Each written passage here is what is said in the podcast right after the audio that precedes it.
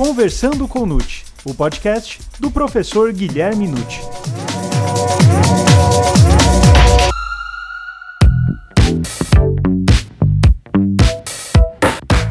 Olá, sejam muito bem-vindos a mais um episódio do Perguntando ao Nute.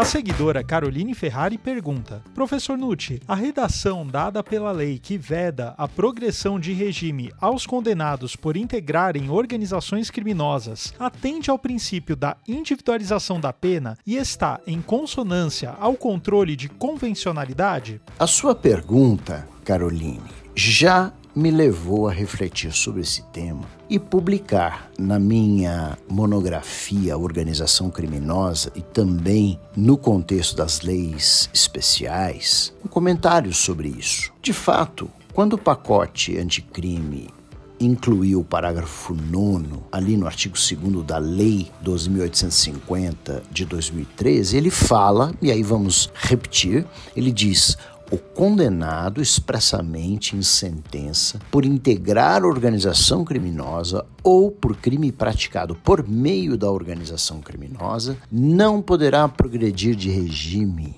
de cumprimento de pena ou obter livramento condicional ou outros benefícios prisionais se houver elementos probatórios que indiquem a manutenção do vínculo associativo. Pois bem, vamos lembrar em primeira mão também que o parágrafo 8 diz que as lideranças de organização criminosa armadas ou que tenham armas à disposição deverão cumprir inicialmente em estabelecimento penal de segurança máxima. Isso já mostra que estabelecimento penal de segurança máxima é regime fechado. Então, já temos aí um primeiro ponto, uma norma que obriga o regime inicial fechado para lideranças de organizações criminosas. Pode entrar em choque com a decisão que o Supremo Tribunal Federal tomou em 2012 ao dizer que é inconstitucional aquele artigo da Lei dos Crimes Hediondos que diz ser indispensável o regime inicial fechado para delitos hediondos e equiparados. Então podemos encaixar o parágrafo 8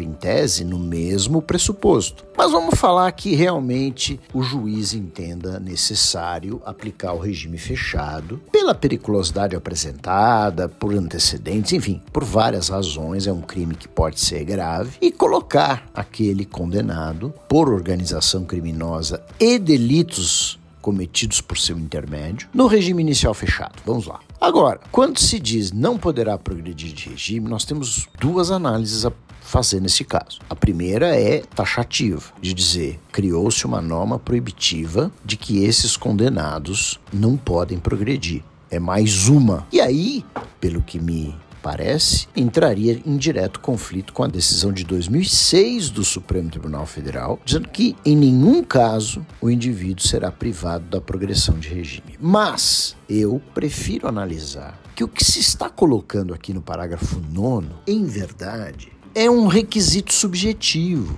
de merecimento, porque não se está dizendo a simples condenação por crime de organização criminosa ou outros delitos praticados por seu intermédio, fica o sentenciado automaticamente vedado à progressão. Está dizendo aqui, se houver elementos probatórios que indiquem a manutenção do vínculo associativo. Ora, isto é merecimento que não está sendo cumprido, porque afinal de contas, um dos requisitos até mesmo para colocar aquela pessoa no regime disciplinar diferenciado, o RDD, é isso. É estar conectado ainda com organização criminosa. Então, penso eu que podemos interpretar o parágrafo 9 do artigo 2 da Lei da Organização Criminosa como um requisito subjetivo ou de mérito. Quem é condenado por esse delito tem que cortar os laços que possua com essa organização. Não o fazendo, não tem direito à progressão.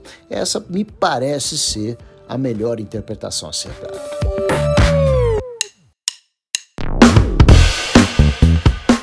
E aí, o que achou desse episódio? Então comente, divulgue e compartilhe com aqueles seus amigos e colegas que ainda não conhecem os podcasts e podem se interessar pelo tema. Lembrando que toda semana um novo episódio do Conversando com Nute. Até mais.